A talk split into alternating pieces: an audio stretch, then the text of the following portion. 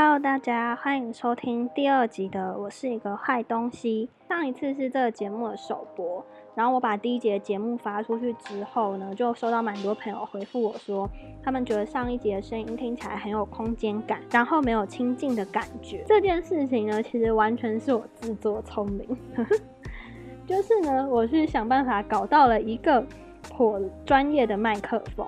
然后它上面真的有超级超级多参数设定，我完全一个都看不懂。我还因此拿去问了我朋友，叫他教我怎么设定这些东西。然后我试了超多种的搭配，录了超级超级多次。最后呢，我真的录到很生气，就我不想再录了，我觉得很烦啦。所以呢，我就从上一次的众多版本里面，尽可能的挑出了一个我觉得还 OK 的版本。那我还是没有到非常满意，所以这一次就想说，干脆换一个收音的方式。这一次的收音配件呢，是一个你买 iPhone 时里面内附的耳机，有线的那种。然后还有我的 iPhone，就是这么阳春，非常的粗暴。而且呢，我此时此刻因为真的太热了，我还在吹电风扇。我真的好极端哦！我上一次还刻意把电风扇关掉，然后把窗户什么的都关一关。好啊，算了，反正就是这样。大家就是听了这一集节目之后，可以跟我说，你们觉得这样子的收音状况还 OK 吗？如果你们觉得还 OK 的话呢，我就把我那个厉害的麦克风拿去还给我的朋友。那今天要跟大家聊的呢，也是一个我觉得蛮荒谬的事情。应该说，我觉得这样子的人很荒谬吧。那今天的主题就是分组报告里 carry 的雷队友。又 carry 又很雷。那一个团队当中有做事能力比较好、做事能力比较不好的人，是一件非常正常的事吧？我相信大家也都遇过很多的雷队友。那我本人呢，就是很不幸的就读了一个蛮需要团队合作的科系，也参加了不少校外的商业竞赛或是团队竞赛。那今天想讲的这种人，主要会出现在校外的商业竞赛里面，通常会去参加这种比赛的。大部分都会是对自己的要求再更高一些些的人，因此呢，他们的做事能力通常也不会到非常非常的差。那我今天想要聊的这朋友，也不是这个朋友，这个组员，他真的我太生气了。就这件事情真的是热腾腾刚出炉，刚刚生气完，然后洗个澡，决定坐下来跟大家聊的事情。那这位朋友呢，我们就先姑且叫他 A，好不好？那这个 A 呢，他是一个。非常前面的大学的人，而且呢，这个人很聪明，绝对不是没有能力的。是他如果认真，他可以把事情做得非常非常好的一个人。那我们今天就刚好遇到小组在开会，然后我们的 d a y l i g h t 非常非常的接近了，所以每个人真的都焦头烂额。在我们开会的时候，A 就一直在他的电脑上面敲敲打打、敲敲打打，然后一直不断的在回复讯息，因为他真的有一点点太不专心了，所以我就问他说。你在忙吗？可不可以我们先把这个会结束？然后他就说没有办法，叫我们等他一下。What？我听到这个的时候，我就想说生气，我就想说到底是什么重要的事情？是你家里怎么了吗？结果他就说是他在参与的另外一个商业竞赛，有东西需要他回复，需要他赶快交件，但他还没有用好。我真的觉得这样子的人非常非常的不负责任。拜托去看一下罗志祥怎么管理他的时间好吗？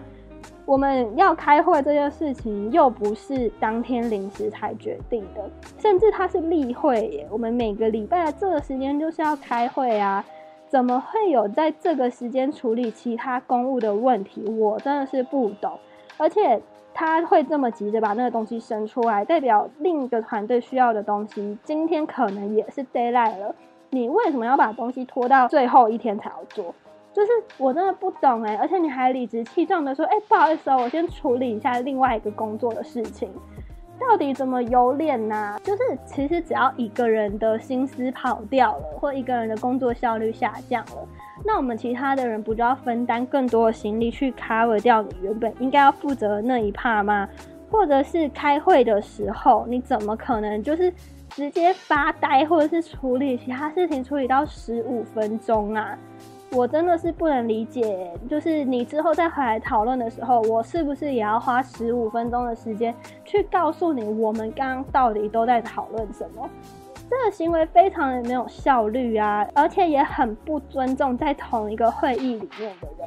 凭什么我们全神贯注在我们一起的专案上面，就只有你可以分神，就只有你可以同时处理其他的事情？要了解到团队当中并不是只有一个人会是忙的，其实大家都有自己的行程要走。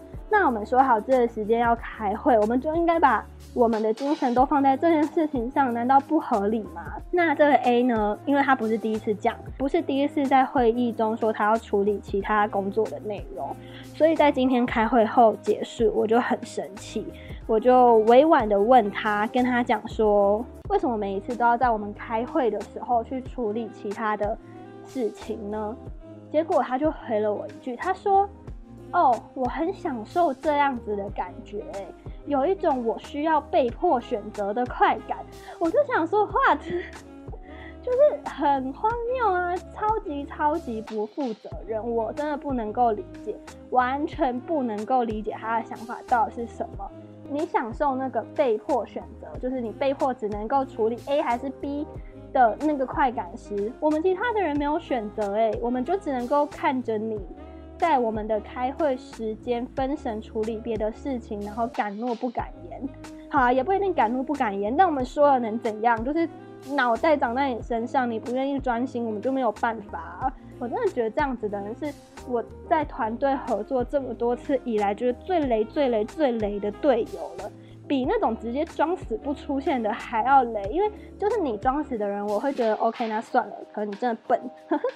觉 得你真的笨，你真的没有能力，你没有办法 handle 掉这个团队的事情，那我没有办法怪你。就像是我们不会去怪先天性身体不便的人跑步跑得不够快一样。所以像这样子的队友，我相较来说不会那么生气。但是像 A 这样子的人，我就会觉得他明明就是一个有能力，但他不愿意付出的人啊，这种人真的很自私，很讨厌啦。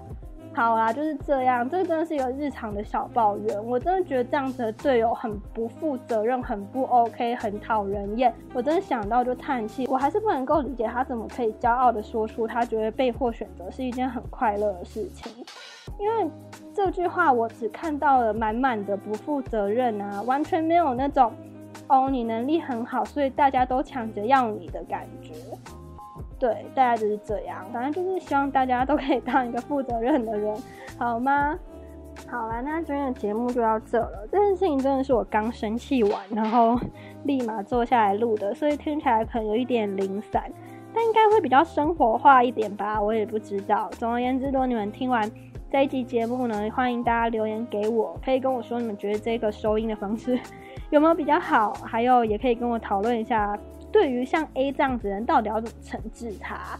因为他真的也不是完全不做事，只是他的那个态度让我觉得很机车，看得很不开心。大概就是这样，这一集真的一点内容都没有，超级没有营养的。希望大家在听完节目后都可以遇到好组员哦。